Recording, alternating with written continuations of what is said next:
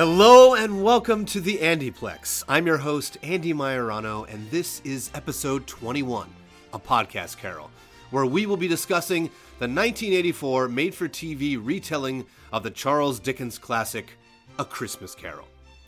And here to aid me in this is none other than my father, Giovanni Maiorano, aka Dad, who is sitting right next to me.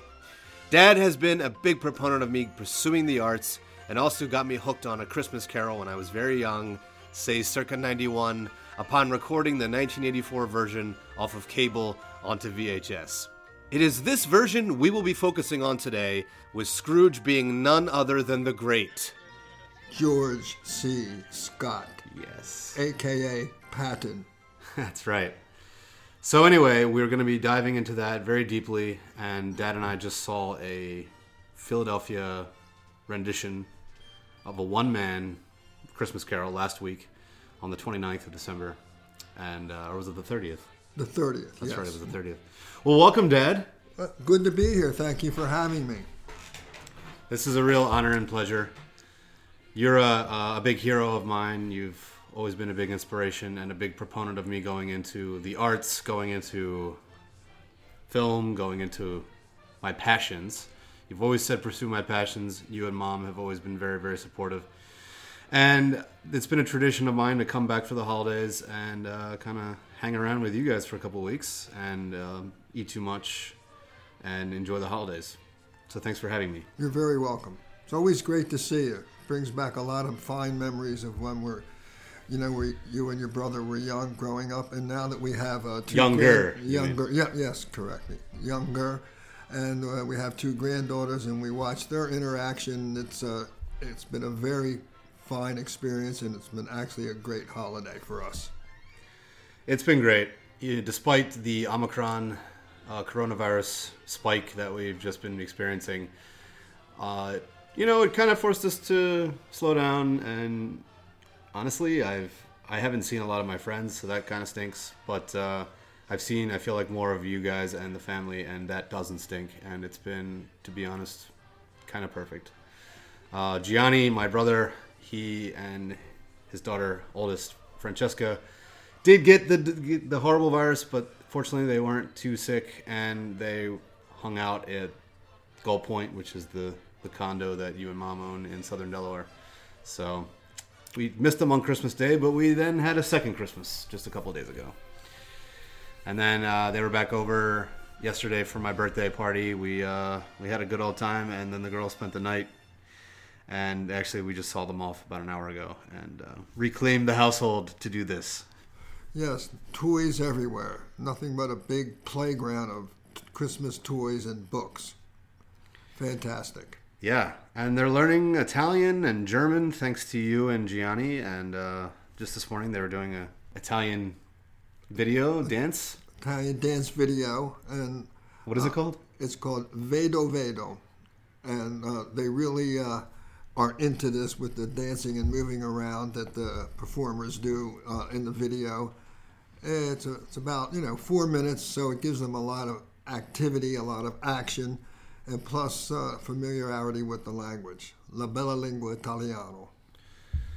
Yes, it's really inspiring to watch them work, and uh, obviously at that age, they're they're sponges. And I know you taught Gianni and I German growing up, uh, and Gianni probably took more advantage of it so far than I have, but it's still in my head, and I'm very grateful for the experience and lessons learned. Before you have a chance to realize what, what's going on, you have multiple languages in your brain.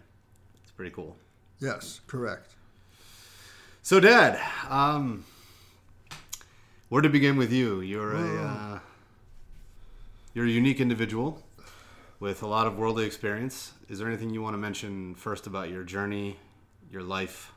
Well, to go back uh, not all that far in geologic time, uh, uh, before I was married, I would be involved in community theater, and I, uh, which required a lot of singing, and uh, and I did not sing very well, if at all, but I always made the cast and would often have multiple acting roles, and I could hum along with lip sync anyway with the chorus, but uh, these community theaters always wanted me to be in the production because I sold 50 tickets. I could get 50 tickets sold. So, Nice. so that was great. And in dinner theaters, that's always a nice thing to do.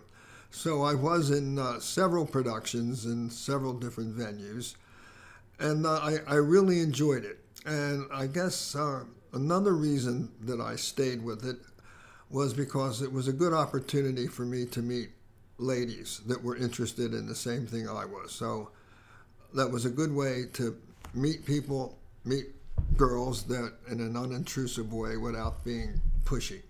So Yeah. there was that advantage as well, besides seeing my name in the playbill. Always exciting. Yeah, my uh, first memory of acting was, I believe, I was six or seven years old, and we, in church, First Unitarian Church, which had a large sanctuary, and I remember we put together a clown, because you're a clown, and you said you wanted to introduce me to this clowning thing, and we got to be clowns and act on stage in front of a pretty sizable audience. Yes, it, it, uh, it was uh, a packed house. Uh, Right. the uh, the clowning venue. A lot of children there, and uh, we uh, we highlighted Andrew with uh, a, a mime of "It It Ain't Easy Being Green" by Kermit the Frog, and he was all dressed. Right. Andrew was dressed in green, and I was in my my clown costume, and um, it was great. And after the performance. Uh, there were many other performances as well. We weren't singular in that you know, people came up to us and said, it was just so touching the way you did that with your son. I was in tears, and that was that was a, a, oft- an often comment that we heard. So Yeah. I guess we did a good job. And Yeah, we're, Andrew uh, got bit by the bug. so I got bit by the bug, so thank you for getting me bit because I, I love the whole experience. I I was a little nervous, and I still get nervous before I go up on stage or get on screen. Um, although it's kind of a rush. I don't know if I would use the word nervous as much as just there's a little bit of little little bit of nerves there, but it's kind of exciting. Um, I really really enjoyed it, and it, it, it blew me away, and it was a formative experience for me. And then I remember you also inspired me and nudged me along in school to do the the plays uh, back at Montessori. So I was Montessori kindergarten to third grade, so four years, and they had a pretty cool. It was a private school, and uh, they had a pretty cool program there, and they did plays. And I remember I tried out for Chicken Little, the narrator slash oak tree role. And I have fond memories of being in the den over here at, uh, at the house that we still reside in, that you guys still reside in, and that we're at now. And you were putting me in paper bags, and we stitched a bunch of paper bags together and painted them, and so that was the kind of bark for the tree as the narrator. And I got to say the sky is falling, and uh, all that. So yeah, those are kind of my earliest formative memories. But I remember, uh, you know, you and mom definitely were huge proponents of me getting on stage and, and trying out for things, and uh, you know, music, all kinds of the arts. I started playing the trumpet very young. You said you wanted to give me an instrument. I started doing karate. I didn't keep it. I didn't keep that very very long. I think Gianni lasted longer than I did in the karate department. But yeah, you're always very um, huge proponents of me going into the creative arts and trying out things and finding things that interested me. And, and uh, so anyway, I thank you for that because I believe that was a massive reason that I'm still doing it. Well, I, I don't want people to ever have to say, gee, I wish I had. Because you can't go back on a gee, I wish I had. You can only go forward. So you give it a try, you do it your best, and you, you roll the dice and you see what comes. And that's how I always figured it. Yeah, I love that. I know it's like, sure, there's a few things I regretted that I did that I probably shouldn't have done, but most of the time it's the other way around, right? Yes. Well, even Frank Sinatra had regrets, if you remember his, his trademark song. Uh, my way. Yes, regrets. I have a few, and that's the last part of it I remember. That's all you need. Um, right. Yeah. So anyway, thanks again for all that. Um, so you are a Delaware native. You were born in Wilmington. Incorrect. I was born in Chester, Pennsylvania. Oh, Pennsylvania. jeez. We moved uh, here my own to. Uh, um my my parents and my older sister. We moved to uh, Wilmington when I was maybe four years old because uh, my mother's stepfather, so my grandfather is the only grandfather I ever knew. He had opened a sub shop in Wilmington, and he was part of the first sub maker team in Wilmington. He and his cousin opened up a sub shop, and then, in typical Italian fashion, they had a disagreement. So my grandfather moved four blocks away and opened up his sub shop in a, in a very nice house, and we moved down. Uh, my father still worked in Chester, which wasn't too bad from there. He could commute pretty quickly even before I 95. So I grew up make, in a sub making family. And uh, I mean, I don't know how far we want to go, where I did after that, but after that, I'm really considered a, a Wilmington boy. Well, I feel like I remember now that you said it that you're not from Wilmington, but I forgot about that actually. So I'm glad we uh, cleared that up. Well, anyway, I grew up mostly in Delaware, and um, you've stayed here and you've made roots here, and uh, still live here. We've been in this house for what 30 35 years. 35 years? 35 plus yes. It's a beautiful home in wilmington delaware in the suburbs right by a state park with a nice yard. And i remember going out and running around the yard and playing with gianni and we'd pretend we were on you know on different worlds. Grew up star trek fans star wars fans big sci-fi. Uh, you uh, really are a huge influence in my love for film. And I remember you'd come back from the video store or the library with certain films that you felt you wanted to make sure that we had in our in our backpack, basically in our in our brains. Um, certain films that uh, you particularly valued. You know, Seven Samurai, uh, Manchurian Candidate, uh, Ben Hur. Magnificent Seven, the follow up to the, uh, to the Seven Samurai, of course, and and then, mm-hmm. without a doubt, you had the learning lessons in The Godfather, Godfather 1 and 2 primarily. And uh, as Andrew alluded, we we were Star Trek fans, uh, the next gen. And back then we didn't record it or anything, so we were there every week looking at Star Trek Next Generation, all seven seasons. And the family did that. You know, my wife Paula, uh, Andrew, and Gianni, and uh, that was a real bonding experience and exposed us to, you know, a whole new world, as they say. Absolutely, absolutely. And uh, I know today we're going to be diving into the Charles Dickens masterpiece, A Christmas Carol. And I remember having a VCR, growing up with a VCR, a Zenith, silver. Uh, you said you paid what, six, seven hundred dollars for oh, it? they were expensive when they first came out. Yeah. Yeah, VHS player. For those of you that don't know what that is, it was uh, this old machine that you would load tapes into that would play play videos. Uh, but yeah, anyway, grow, growing up, begging you and mom to take us to um, West Coast Video, which is no longer there, but I maybe that was what made me want to go west in the first place subconsciously because it was called West Coast Video. But anyway, I remember going in there and renting a lot of movies, and you know we'd get movies for for gifts for birthdays and Christmas and, and whatnot, and uh, eventually, we'd start saving up enough money to go to Borders and get our own, or, or you know. But oftentimes we would just rent, and I remember we'd rent sometimes the same movie over and over again. Yes, we probably could have just bought them after a while. But then every now and then they would there'd be movies that would end up uh, in the the dollar bin or whatever. They were used copies of tapes um, from the video store, and we would we'd buy them. So I remember you came home one day with a copy of Beetlejuice. Yes and I was probably only five or six at the time when I saw that movie for the first time, and I didn't find it funny at all. I was pretty scared at most parts of it because it was pretty pretty out there.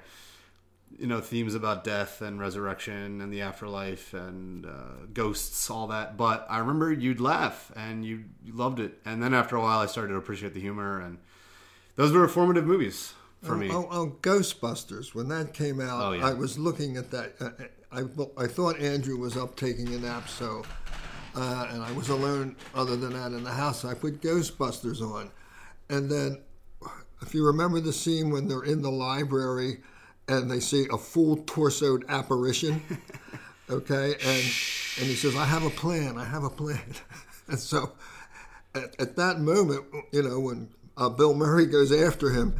Of course, the apparition turns into a, a horrible ghost. Andrew walked in, scared the bejesus out of him. I'm surprised he ever liked the movie as much as he did after that. Yeah, I'm obsessed. Every, Um, everything was timing.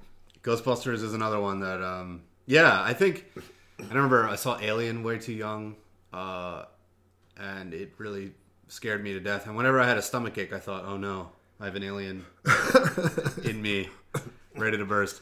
So I don't know. Maybe it was that these things were so formative and kind of scary, but also got my mind going in that direction, and uh, they're so creative and different and fusing genres together. You know, Ghostbusters, that part is scary. You know, and and uh, when the librarian becomes the scary ghost and screams.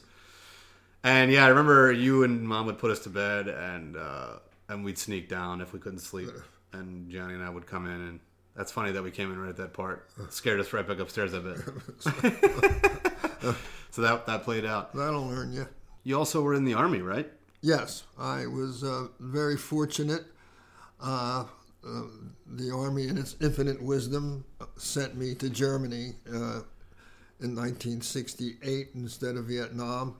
I remember getting my orders. I was out washing a tank in February, which isn't a pleasant thing to do. And the first sergeant came out and said, Go down, they have orders for me to go to Nuremberg, Germany.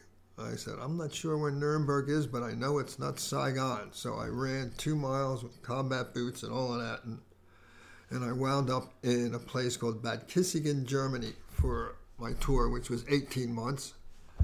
And, uh, and then I wound up taking a European discharge, as it was called. I figured I never would be able to go back to Europe again. So I stayed over there uh, five and a half months, seeing as much of Europe as I could. And uh, that was a very interesting thing uh, for me. I did not realize that my career would take me back to Germany uh, many times over the 39 years.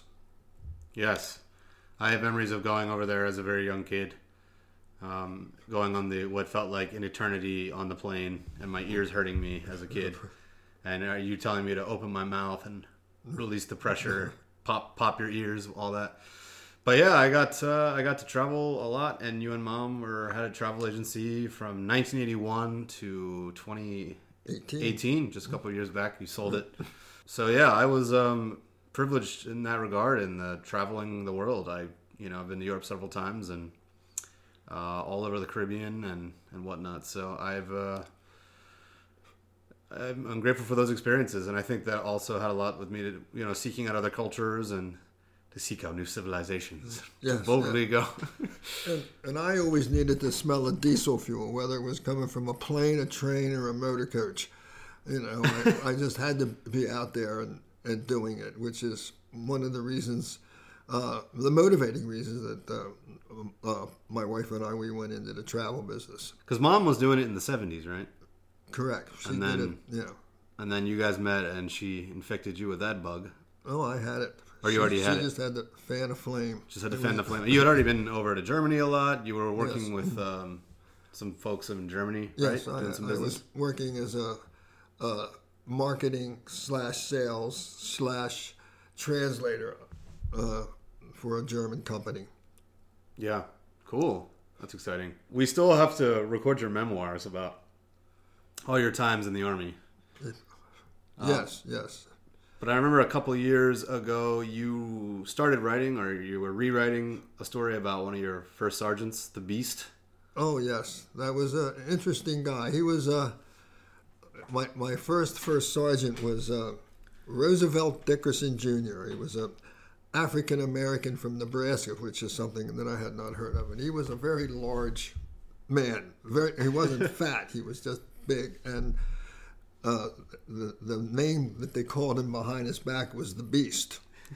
And real quick story to digress. Um, I, they made me a troop clerk because I could type.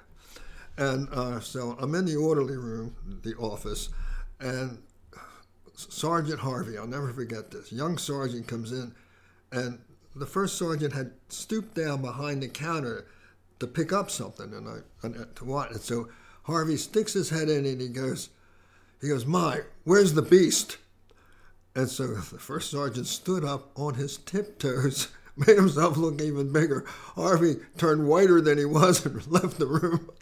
and then you know, First Sergeant Dickens, he gave the biggest smile I ever seen. You know, was he he liked that reputation. He was a he was a very good first sergeant.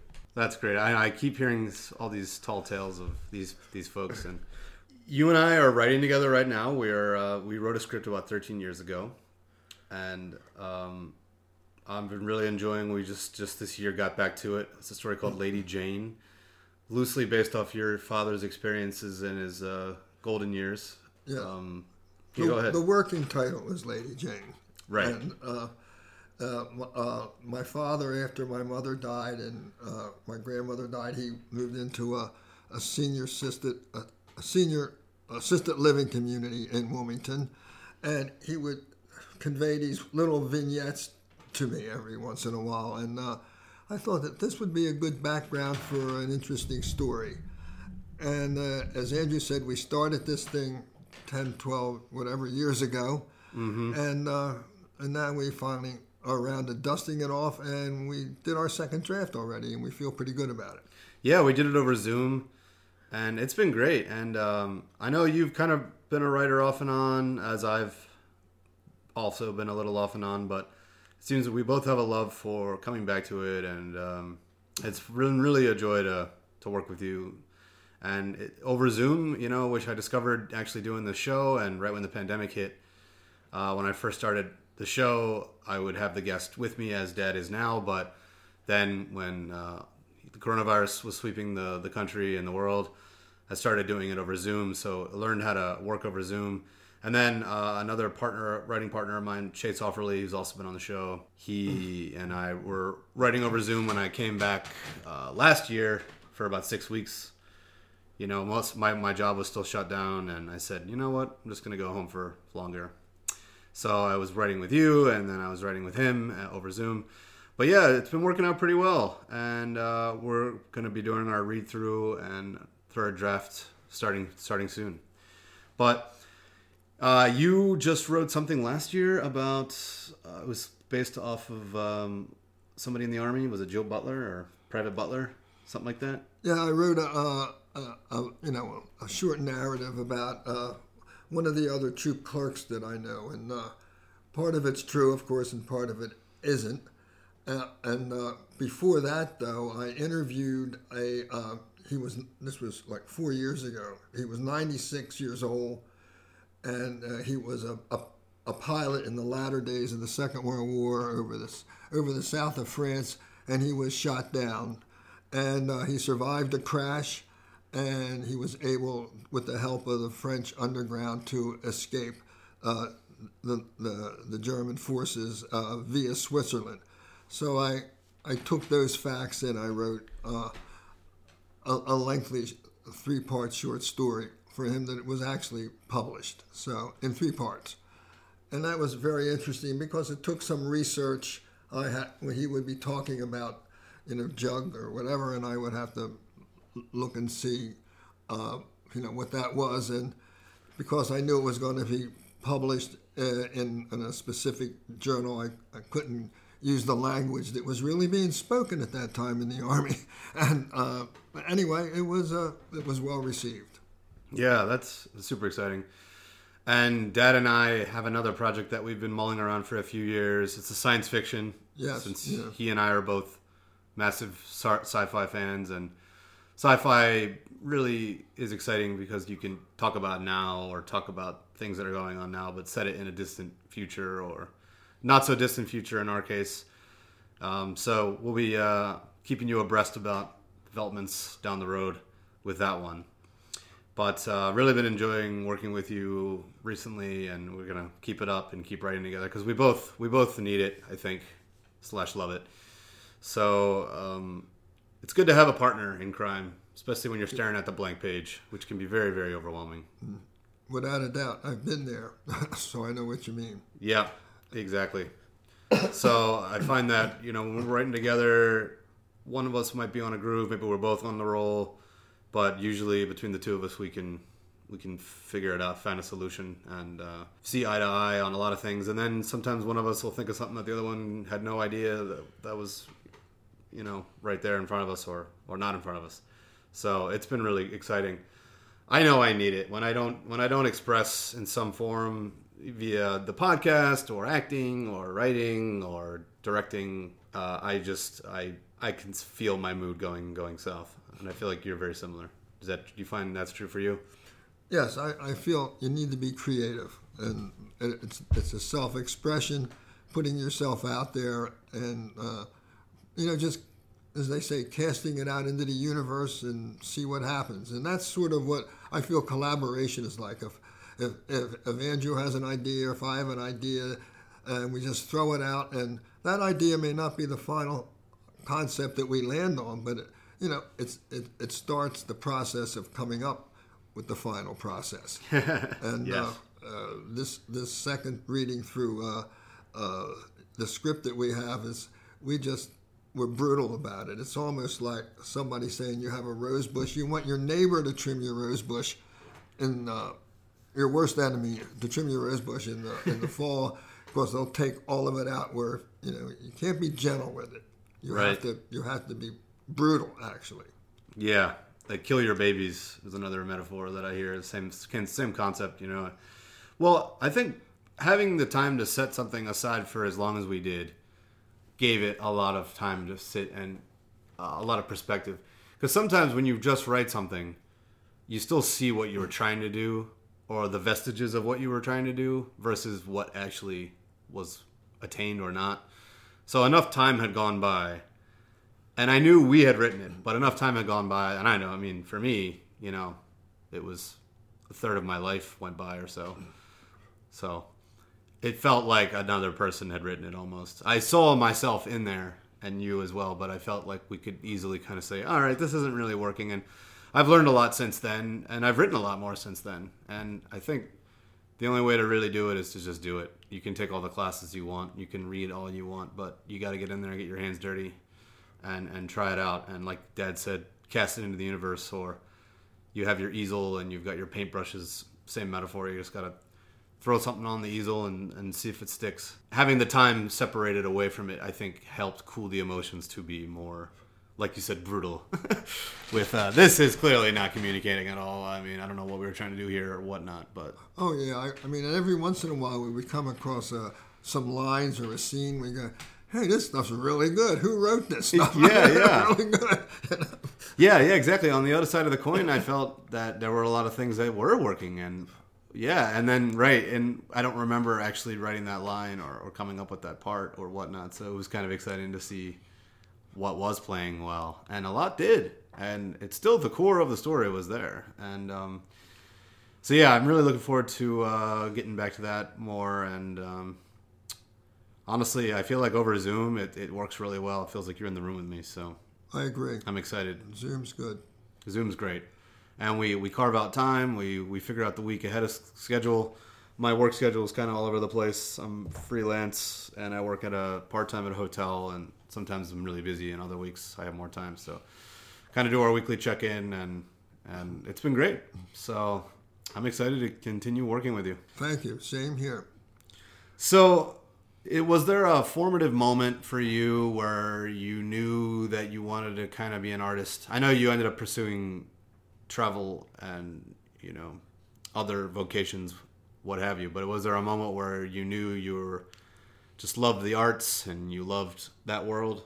Was there a, a formative moment, or was it kind of a slow burn of being exposed to certain things? Well, uh, you, alluded back to uh, the church productions, and one of the I was in a church uh, Christmas play, and the, uh, the the Tailor of Gloucester actually, and uh, that and then the, the, next year I said I could write one of these, and so my wife and I we did write a Christmas pageant, you know, and it was called the Toy Maker's Gift, and I think it really started then, where I wanted to to do something more than the, the songs and the poems and the little vignettes that I had been writing up to that point. Mm-hmm.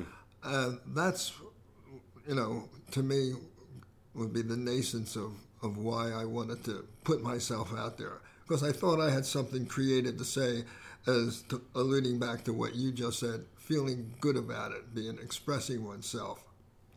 And if somebody don't like it back then, they could just tear the page out, and right now all you got to do is click a button and it disappears forever. So my Right. feelings aren't hurt.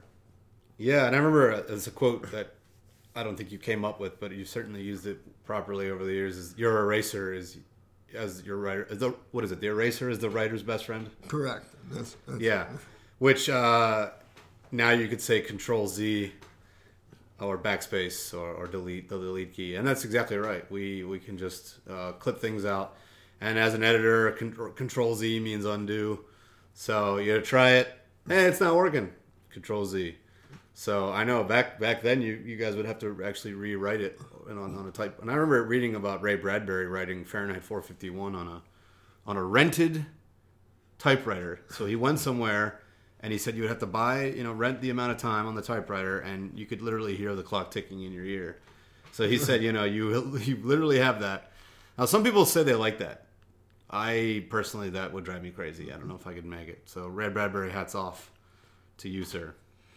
Um, well, often necessity is the is the motivation to complete a project and have it done. And this, uh, I'm told, and I have not been able to see it, but they said that uh, to go back to our theme that uh, that Charles Dickens sort of had to write a Christmas Carol or something like that to, to be, become financially successful again because you know he was probably living more than his means and.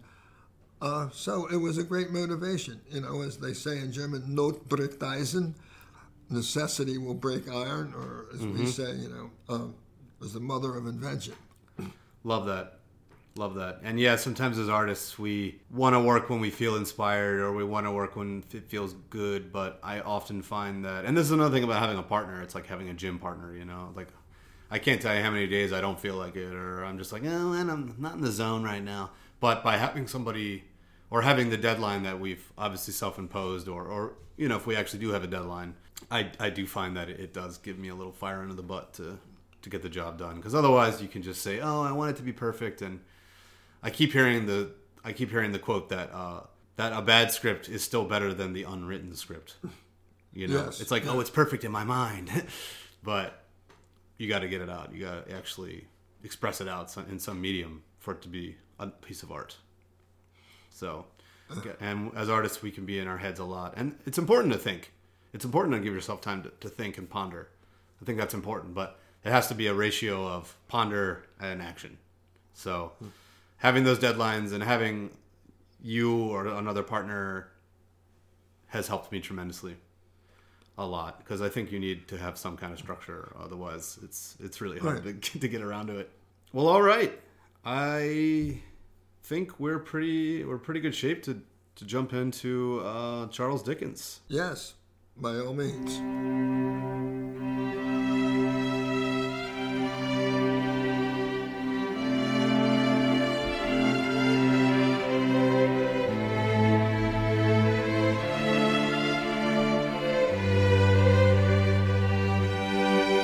All right, welcome back. Today we have the awesome responsibility of talking about one of the many adaptations of the beloved, revered A Christmas Carol by Charles Dickens. Now, I remember growing up, another film that scared me, like Ghostbusters, was A Christmas Carol. Even more so. And I believe you had taped this version off TV. Was it HBO or something? I, I can't recall, but yes. So we had I know I know for a fact that we had a tape with the handwritten by you Xmas Carol, George C. Scott on it. Right. And I remember I think you zapped out the commercials or I don't think there were commercials actually. Um, I think there was a trailer in the beginning, if I recall right. But anyway, 1984, directed by Clive Donner, starring George C. Scott as Scrooge. We have Frank Finlay as Jacob Marley, Angela Pleasence, daughter of Donald Pleasence, as Ghost of Christmas Past, Edward Woodward as the Ghost of Christmas Present, Michael Carter as the Ghost of Christmas Yet to Come, and David Warner as Bob Cratchit, Susannah York as Mrs. Cratchit, Anthony Walters, the then introducing Anthony Walters as Tiny Tim, and Roger Rees, who went on to become the Sheriff of Rottingham in the 1993 uh, Men in Tights. Uh, Fred Holywell narrator. So Roger Rees. This ep- this version of the movie is my favorite. It will always be my favorite. I believe I've seen most of the other ones, and not to knock them at all.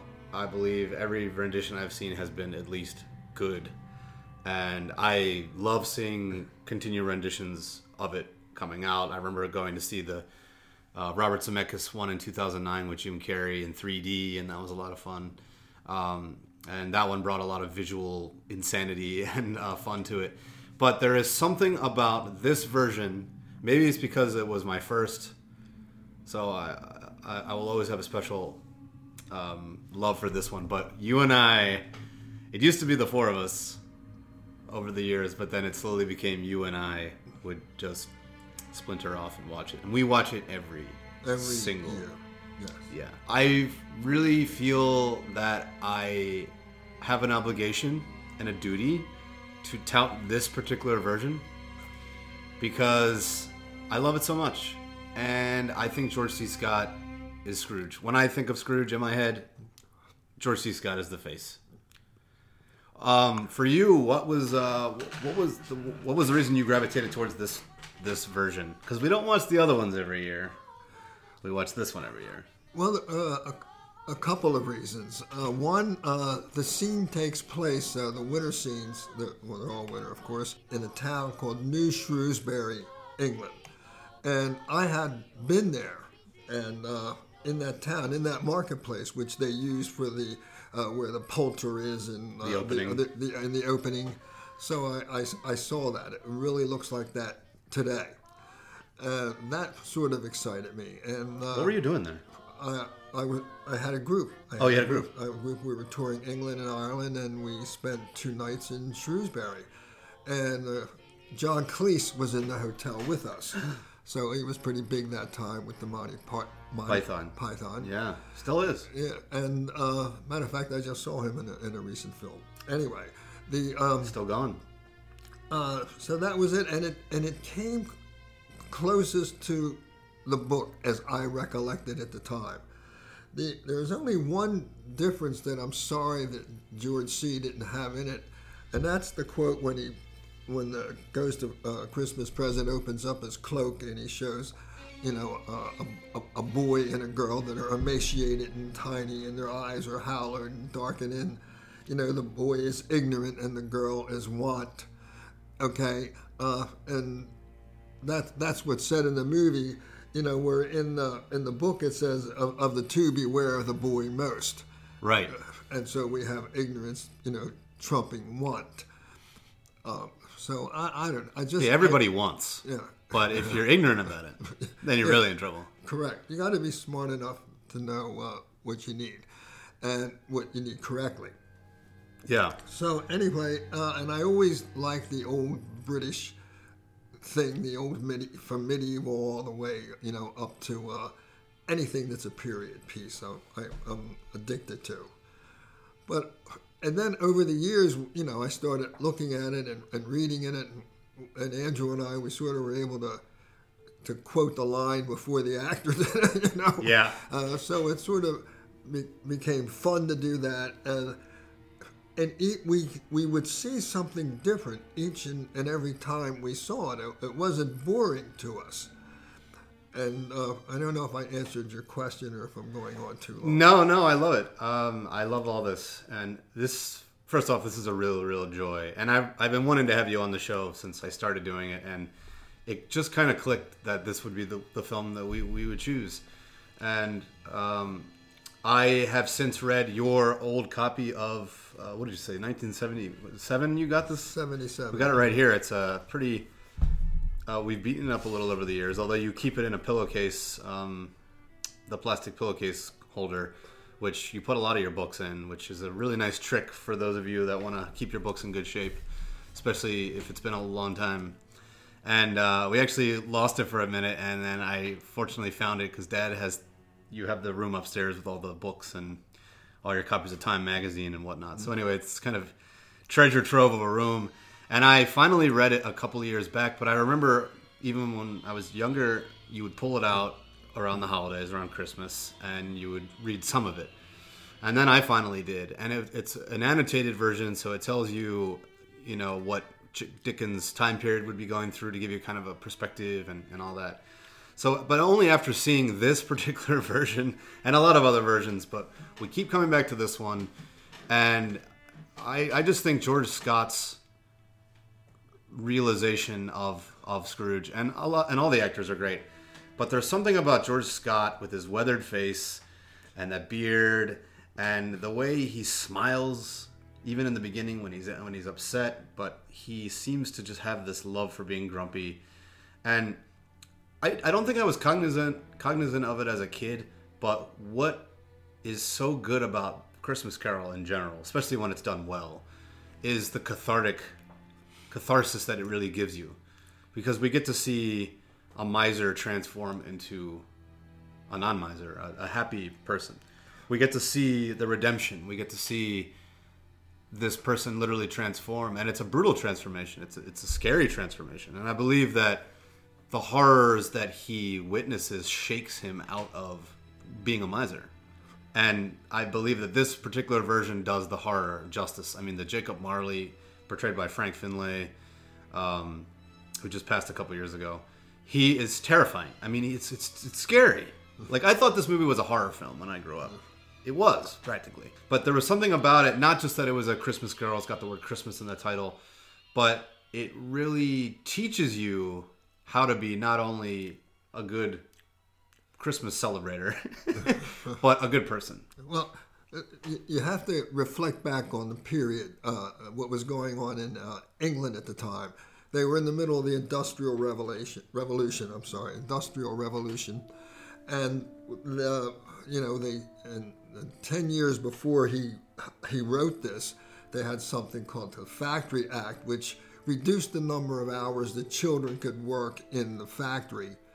Uh, you know, to only nine hours a day, six days a week. So, so what was it before? You know, and Right. um, Horrible conditions. uh, yes, and so uh, and then they had the workhouses, and which is alluded to in the uh, you know, are there no workhouses? Are there no prisons? Are there no prisons? Yeah, and uh, the workhouses, you would, if you could not pay your bills, you would go there and you would work under horrible conditions uh, until you were able to pay off your debts. So of the children, you know, and uh, Dickens was exposed to that, you know, his uh, in his early life. As a matter of fact, he had no intention of writing anything called a Christmas Carol, and I find this particularly interesting.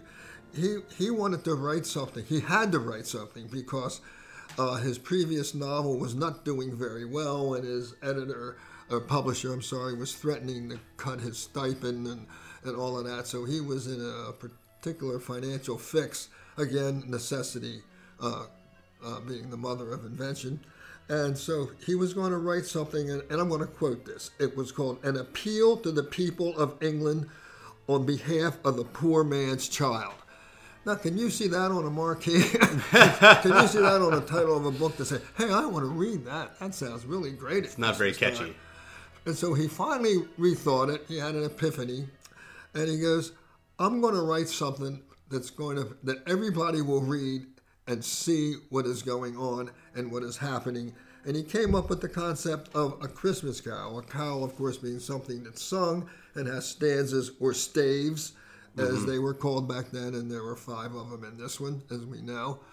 And They're like X, right? yeah, well, yes, you know, Essentially. and um, so that, that's that's how he, he got to what he was doing, and uh, the book was published in, on the 19th of December in 1943. Okay, they did one one edition. It sold out by the end of the month. By the end of next year, there were 18, I believe. I'm quoting from 18 editions sold out. This thing went off the shelves It exploded. you know, you know, uh, like like hotcakes, as, as they would say. And I'm just trying to think of a, of a book that had the same effect. And, Well before Harry Potter. yeah, well before Harry Potter, yes. Yeah. And um, so it did have an effect on the people.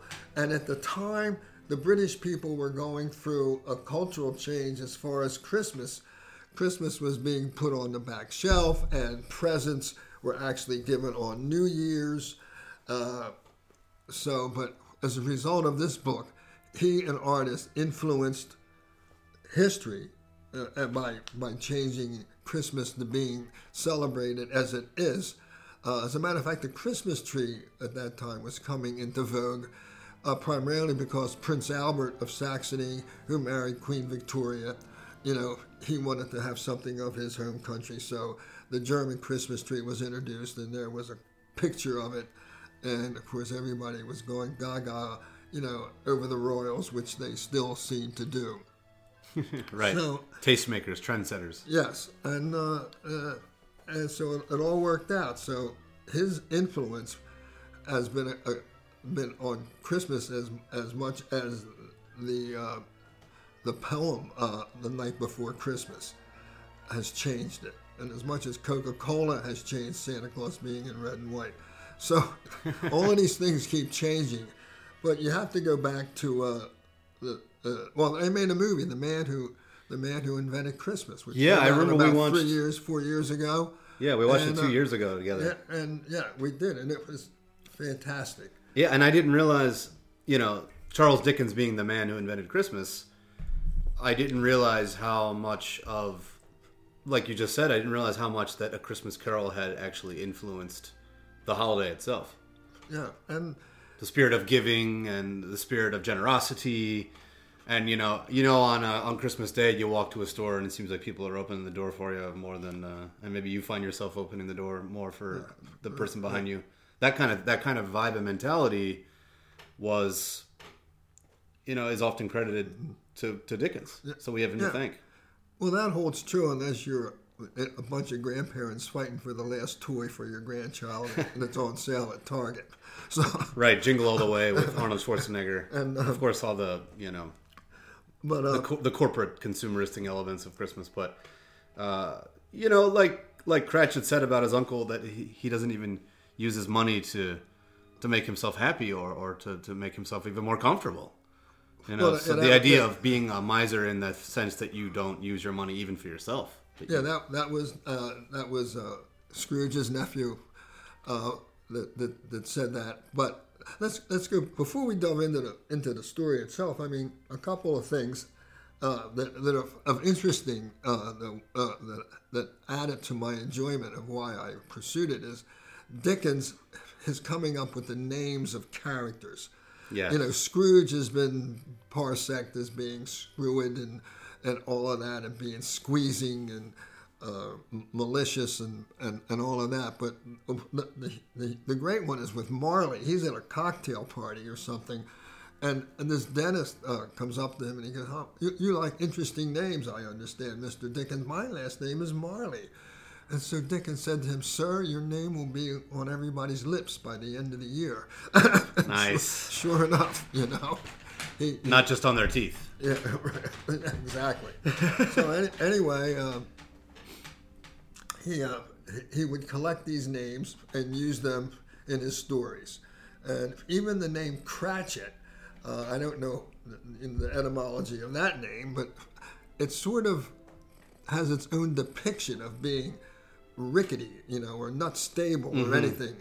And then as the story progresses, we know we'll we'll discuss how that changed. Tiny Tim with his crutch. and Yeah. They're very poor, obviously, because Scrooge doesn't pay him enough. And He- uh, he doesn't want to lose his situation. you'll keep your Christmas by losing your situation.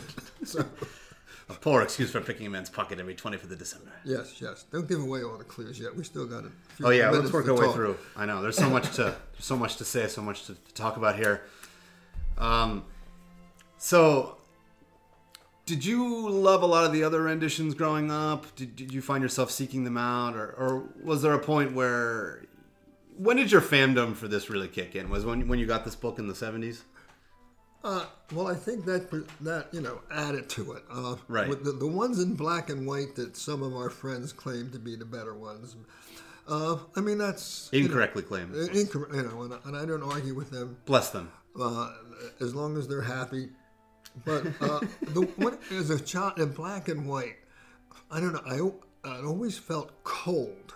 I didn't see the true joy that that came out with with uh, George C. Scott. One of the things he does, and he portrays that in his movies. He I remember the first movie I remember seeing him in was one called The Hustler. Paul Newman. Yeah, Paul Newman. That was in black and white, and uh, uh, Jackie Gleason was in that. Uh, he did his own pool shots, like a la Willie Mosconi. George C. Scott, he was able to have such a facial character that was interesting, you know, and animated, and you felt like he really enjoyed sticking it to those guys, you know. Yeah. you know, you know. Well, my price will go up five percent tomorrow, you know, and uh, and so he really enjoyed doing that. The price He- of corn will be higher tomorrow if you he wait. He really enjoyed talking to those guys that were collecting for the poor. You know that he he, he contri- his taxes contribute to the workhouse and to, and to the uh, it was the uh, the Factory Act still not enforced and and and that he he took pleasure in being a vicious person and um, so and then as he progressed, this is really like a Christian redemption story, if you if I want to say. You know, he eventually saw the light, except he had to be hit in the head four times before he saw the light, and he had to face his own death as being someone who was not remembered fondly or if at all. And finally, yeah, he he did uh, he did achieve that, and he. He said, "I will celebrate Christmas in the past and in the present and in the future."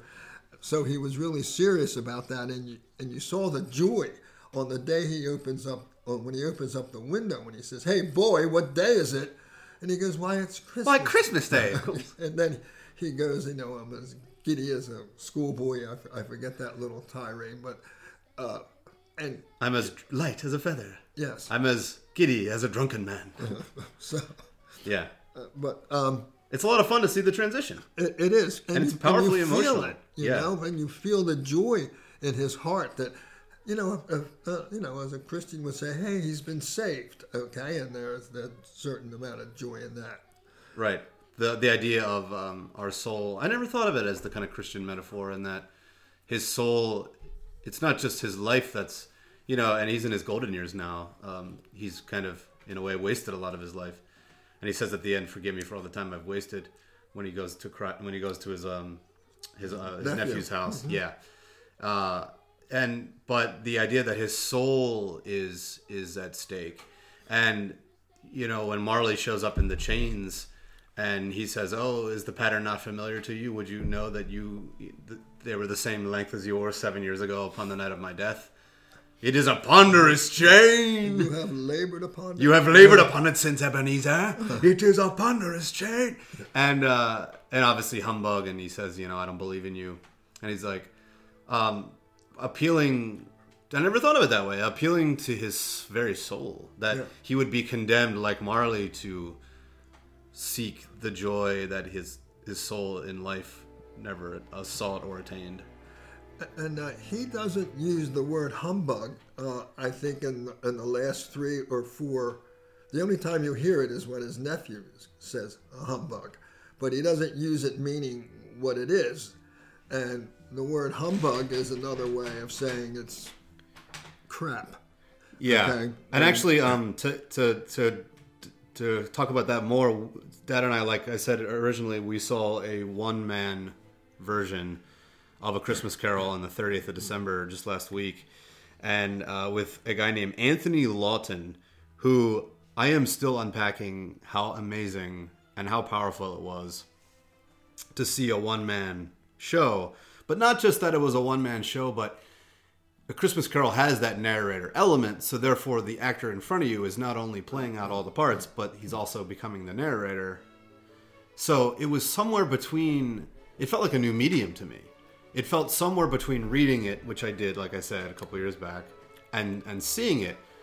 And he would stop and say, "All right, guys," and he would, you know, kind of break the fourth wall and look at the audience from time to time throughout the piece and say, "All right, guys, do you really know what humbug really means?" Right now, like humbug, it's become kind of you know, we know it for its association with the Christmas Carol, but it meant like it was a pretty nasty thing to say. And he let us know that. He would he would clue us in and give us references throughout. Like humbug doesn't mean just like oh phooey. Like humbug is a much much nastier f words and and what have you. You know. Um, so there's kind of a cutesyization of it over time, but that was another thing that he would do that I loved was give you the kind of perspective and the relativity. Like in the very beginning, he asked the audience how many people really understood what the work program is that you so eloquently gave us just a little while ago. Um, and one guy, I think, on the back raised his hands, and then he said, "Liar, you don't know." It was really, really incredible, and I, I got a hats off to uh, to Anthony Lawton and the Lantern Theater Company um, for for for doing that because it was just it was just great. And he basically just had one prop.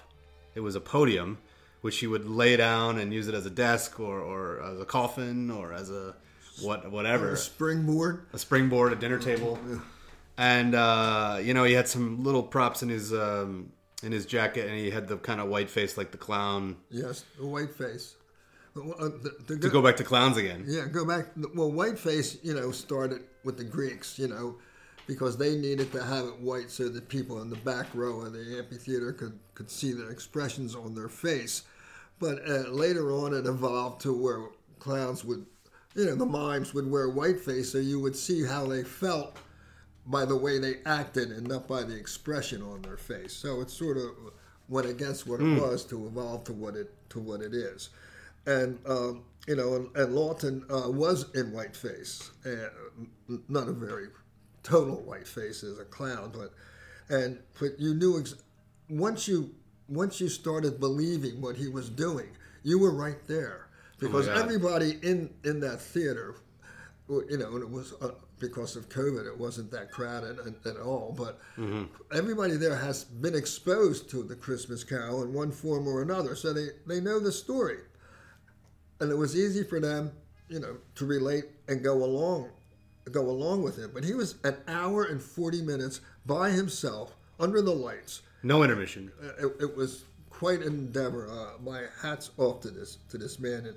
and he, he's not that young, you know, that he could be jumping up on that podium the way he did. He moved around like incredibly. He would he would mutate into the different characters, or they're old or young. Um, and like I was talking with Dad after we saw it, it you you forget you're looking at one person. You know, you kind of after after ten minutes in, it's it's like you could just see everybody. You could feel everybody there. It it didn't feel labored. It didn't feel strange, and it had its own kind of cadence to it. And the way he could, I thought, man, I thought going in, man, is that going to be weird being one just one guy? Is it going to just feel kind of silly or strange? But again, it felt like its own medium where he would narrate and then then he'd break the fourth wall again and talk about, you know, we was talking about the Ghost of Christmas Present and talking about the uh, the buying and selling and the, the fair and the, the exchange. Um, he would talk about Philadelphia references and uh, you know, Oh, yes, yes, it was, it was very well, Ex- excellently done. yeah, he would snap into kind of present and give you, you know, oh, he had a ZZ Top beard and uh, you know, and give you kind of present references, but then he would immediately click back in, back into the piece. Right. Um, so it was kind of its own beast. And we had just uh, seen, uh, again, we had done our, um, I believe it was Christmas Eve or the day before, we watched the George C. Scott version, which we're talking about. And so I thought, oh man, here we're getting, we're getting a second helping. Although usually around June or July, I'm like, six more months till we watch it again. I can't wait. so honestly, it was a real joy to see this, see it done. And, um, and obviously you find yourself comparing the delivery and the cadence to the way it was in the film. But um, oh man, it just was great. I, I hope I hope it uh, continues and I hope it, it explodes. I would love to see. I could see you know like a filmed version of it going on Netflix and, and really doing a lot of numbers. I, re- I really just a few angles, you know, two three angles, not, nothing complicated. You want to keep the simplicity of it alive in the in the film medium, you know. But it, uh, it was unbelievable. It was just. Thanks again for bringing me. You're very welcome. Yeah. My job as a parent is to expose you to as many things as possible for your personal edification and education. Yeah. Well, well said. And you've done that time and time again, so thank you. And it was just really fun. It was fun to go up to Philadelphia, and especially this year where uh, really, you know, everything's kind of shut down again, and uh, we're all afraid of Omicron and all that. So it was nice to get out and, and see live theater. I know we were a little worried about it because of uh, the recent spike, but we wore our masks, and like Dad said, it wasn't that crowded. I'd love to see that packed house every night But another thing that I really learned from this that I didn't know about Dickens was that he was also an actor, and he would he would act it out He um, like like we saw Lawton do, right? Ex- exactly. Uh, what what he would do is, as uh, as I said, he was in a in a pinch for money, and you know how authors would go on book tours today. Uh, but what he would do um, is uh, he would he would go and, and make public readings of it, and he actually came out with something in uh, 1846, I believe, when he was doing these readings, where he rewrote the introduction and everything. Uh, that didn't at all affect the story, but I- think it would have been a fascinating thing to do to hear him read what he wrote, exactly how he wanted, how it was playing in his mind's ear, you know, sort of say. And um, uh, he did not expect it to be the success that it was, but it, it was, and as I said, it, it changed, you know, Christmas history. Yeah, it's very powerful stuff.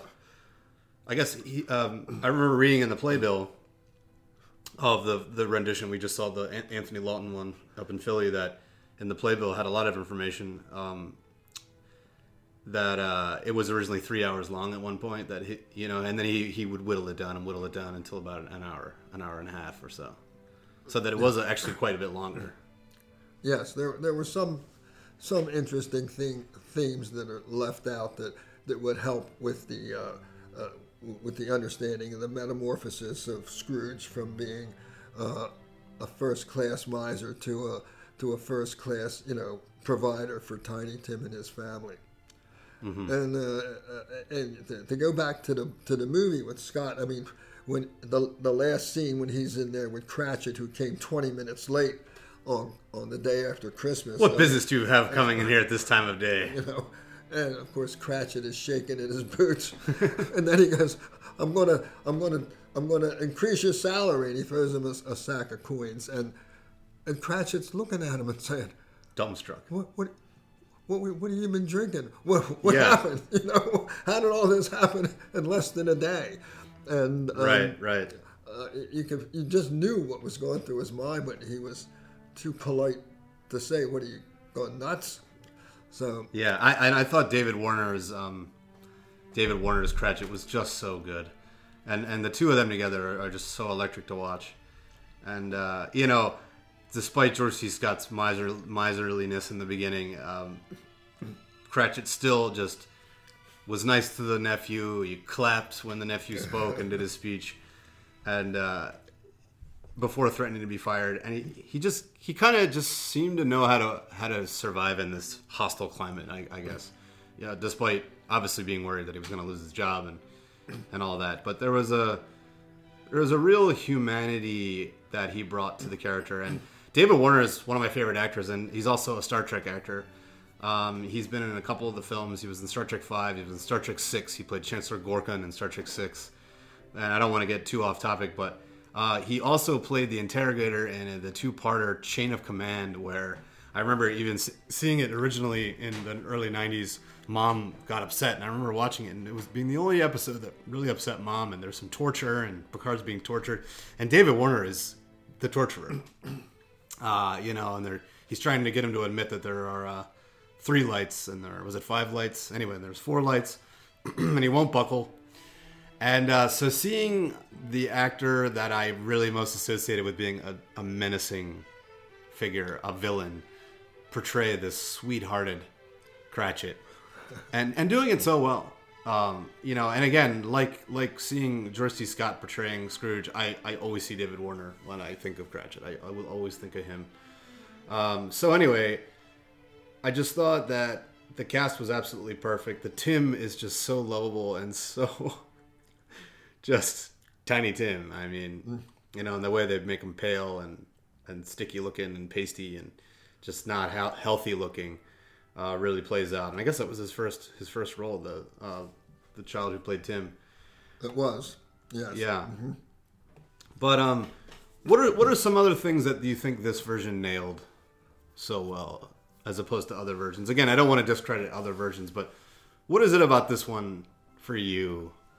Uh, just uh, crushed uh, it. You know, we, already, you know, uh, George C. Scott and the actors that, uh, was was just spot on. I, it, it was, you know, very very realistic. You, you know, once you you know went through the wall, as you said, the fourth wall, you you just believe, well, I'm really here, and uh, this is really happening, and and you're sort of rooting for him, and uh, and the way that the the ghost of Christmas present, the spirit as he calls him, you know, ages before your eyes. I that's Oh pretty God, yeah. real. I mean, Yeah, Edward uh, Woodward as the Ghost of Christmas Present. you know, so they have his beard turning from gold, you know, to silver, you know, and his hair, and uh, I, I just, I just got, I just love the, the looks of him, uh, the way they build it up, and and it was interesting that, you know, he left the the, the, the spirit of, of Christmas past,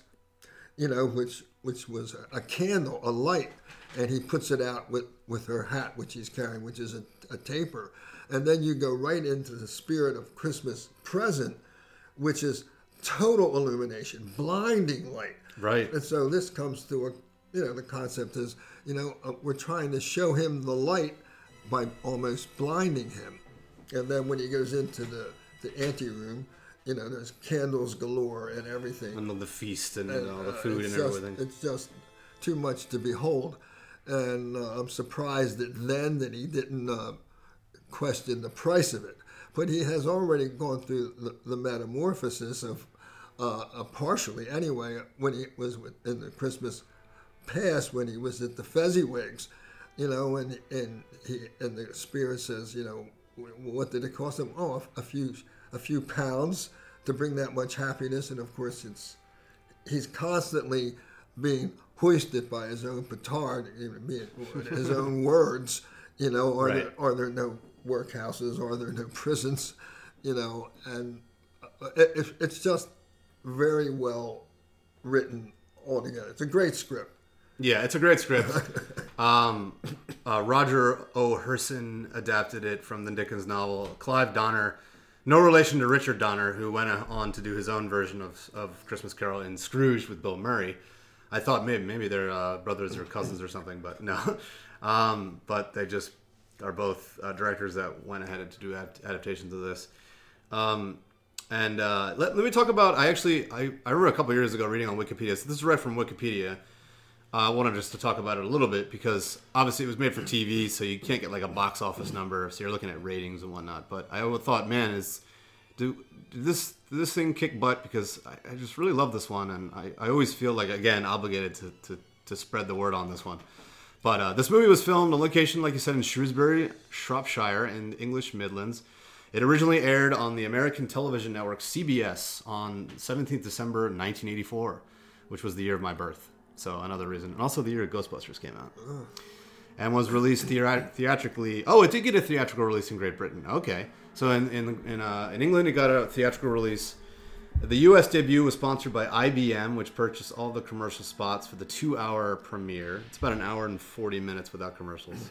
The film brought in a 20.7 out of 30 on the rating share, winning its time slot and ranking number 10 for the week.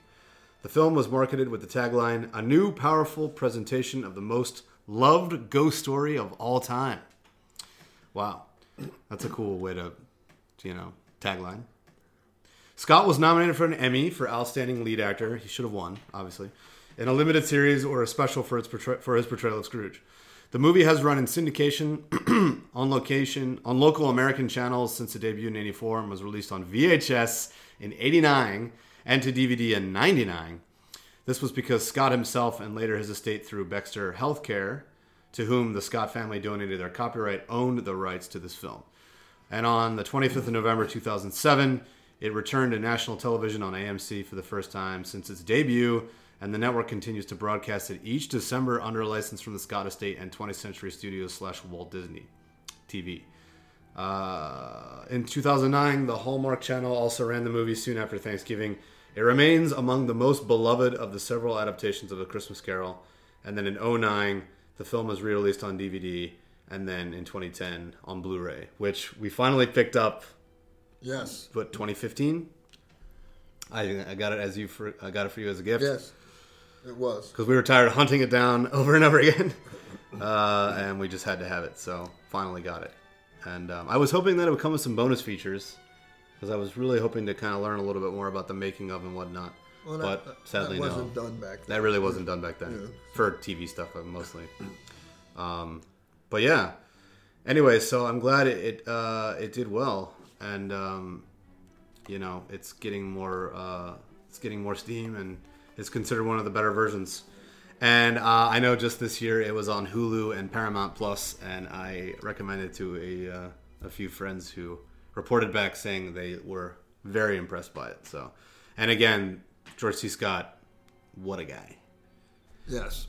Uh, and it was really my buddy Paul Gonzalez who was just on my last episode of No Time to Die, episode 20. Sorry, No Time to Podcast about the final Daniel Craig James Bond. He said, man, he really enjoys being Scrooge, really enjoys being miserable, doesn't he? And I think you just said it earlier. And it's true. He really loves it. But, you know, he's obviously kind of a masochistic because he's hurting him. He's a little bit of a masochist because he's hurting himself a little every time he wounds someone else, which we find out later. But Uh, we, can. Uh, I don't know where we can go from here. We we've sort of covered the gambit of the story. I mean, it's a it's, it's not a very long one. I mean, um, Yeah. as far as w- what else we could bring forth, but um, I I think that having it, it being touted as a ghost story um, was the best way for him to. Uh, make it palatable to the to the English people.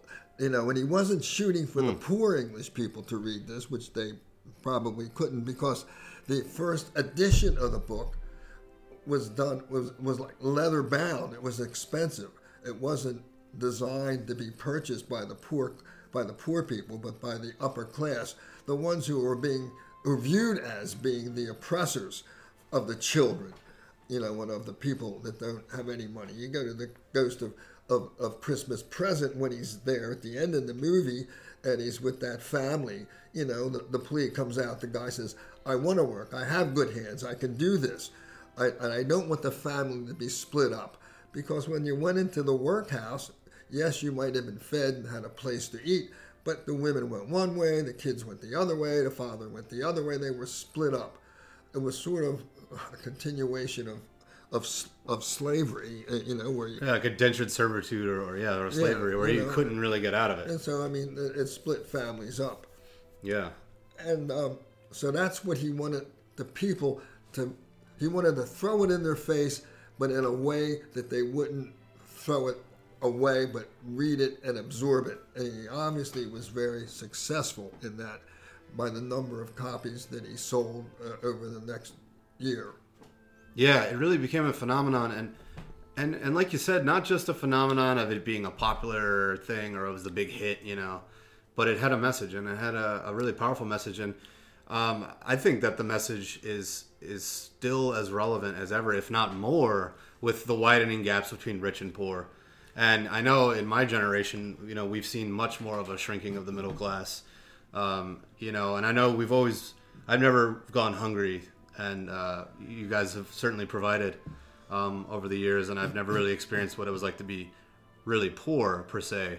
Um, we were never like rich, rich or anything, but I never like, I never literally was like, when am I going to eat again? You know, I never had that concern.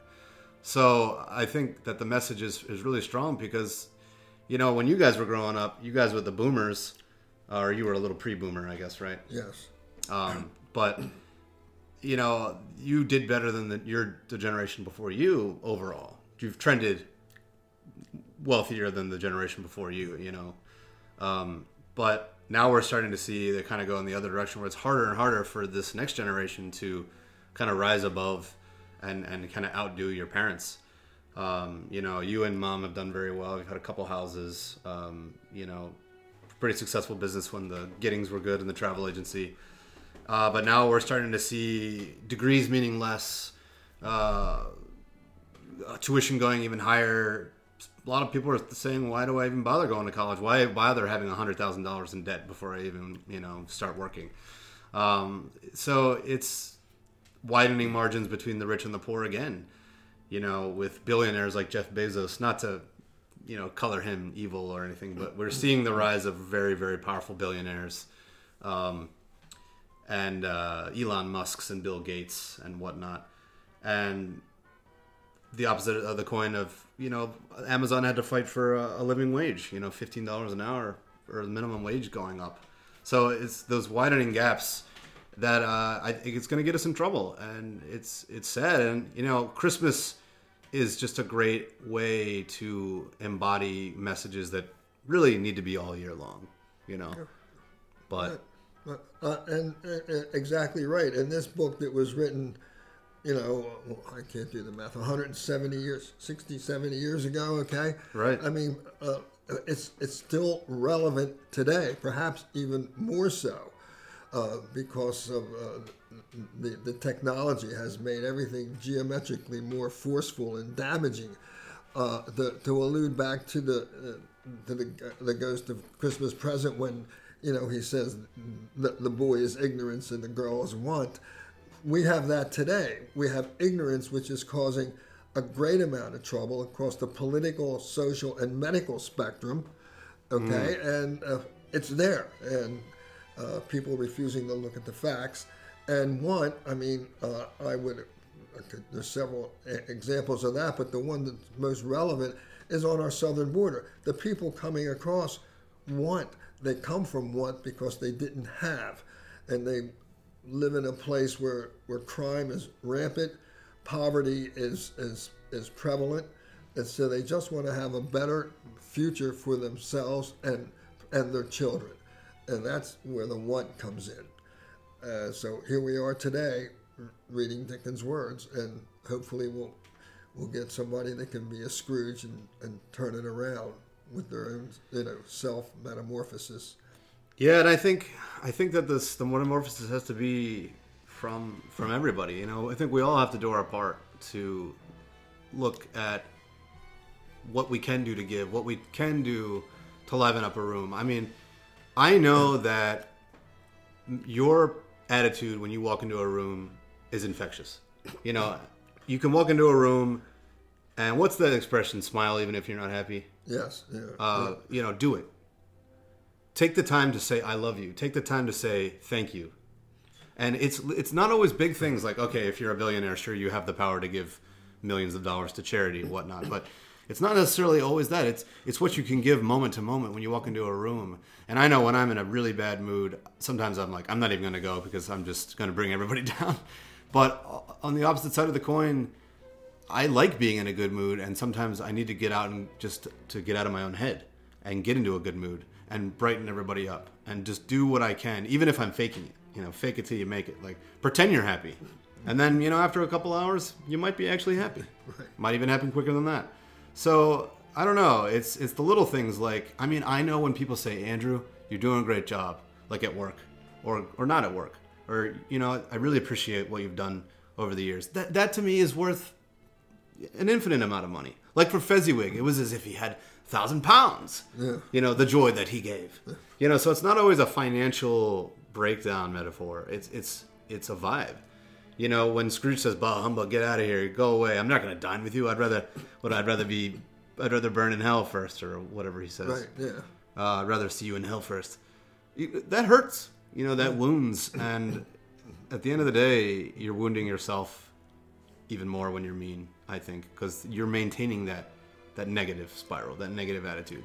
So, anyway, I'll get off my soapbox, but I look at A Christmas Carol as a really, really beautifully put together sermon.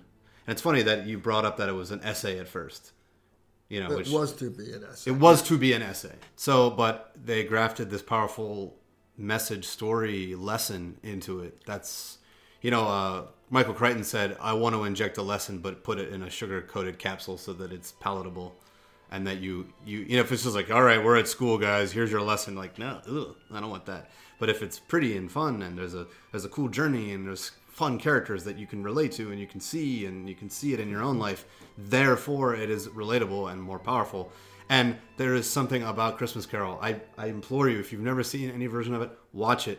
I you know I know it's Christmas, and I have a lot of friends that are Jewish, and you don't get too caught up in that because I really believe that it is about humanity, and um, it just uses the Christmas time metaphor to to work to operate in. But it is very much about just being a good person to those around you and those you love and those you work with. And it's about people. And it feels so good. And I think around June, July, I'm like, I can't wait to watch it. Like, you know, I need it. The, the, the thing about the Christmas Carol is uh, there used to be morality plays before that, if we go back further in the literary history. And but the, the character development, the soul, the person who was not being a good person slash being saved, finally progresses through a series of challenges, i.e., you know, those of Hercules, if I may go back to Greek mythology, you know, until they, they come out at the end and then they are saved. They are good people, contributors to society. And that's what uh, this metamorphosis is. And I'm using that word because I want to swing back to the other famous work called The Metamorphosis, Die Verwandlung by Franz Kafka. I mean, that was just the opposite of, of what we experienced here. And, you know, Kafka starts out, you know, one day Gregor Samsa wakes up and he, he finds that he's turned into a, an Ungeziefer, uh, a, a bug, some sort of an insect. And then it was downhill from there if you read the rest of it, you know. And But his parents and his sister and his family, they just keep going on and finally he dies and they sweep him away. Sort of like his other short story called The Hunger Artist, if you're into Kafka. But they the, the characters develop, but for Kafka they went downhill.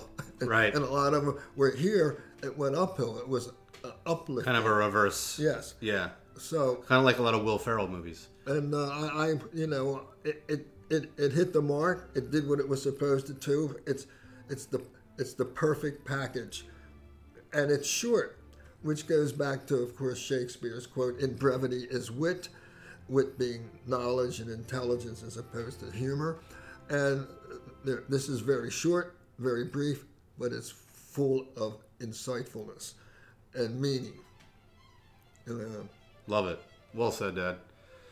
All right, I'm happy to land there if you are. I I feel am. like we, I'm sure we, we uh, could wring the towel more, and there's a million little things to, to to note. And obviously, there's been so many different iterations of it, and each one has its own vantage point. I loved reading it. I really enjoyed uh, reading your annotated version of it. Obviously, it's an older piece, so you need a little reference with some of the words and some of the diction. But um, you know, for being almost 200 years old, uh, it's like Dad said, right on the money still. So uh, if you haven't seen the 1984 version with George C. Scott, directed by Clive Donner, highly recommend it. It's currently on Hulu and Paramount Plus. Although by the time you hear this, I'm not sure if it will be anymore. But I believe you can rent it on Amazon, and it is on DVD and Blu-ray. But any version is good that I've seen. So uh, go out, check it out, and if you haven't seen it in a while, it's time to dust it off and dive back in because it's really the best. So, exactly. all right, Dad, thank you so much. This has been a real treat having you on my show. My pleasure. Happy New Year to everybody out there, and I hope 2022 is the year that we're finally through with COVID. I know. And if you listen to this in 50, 100 years from now or farther down the line, um, hopefully, whatever time you're listening to this, you got something out of it. And thank you very much for checking it out. Until next time.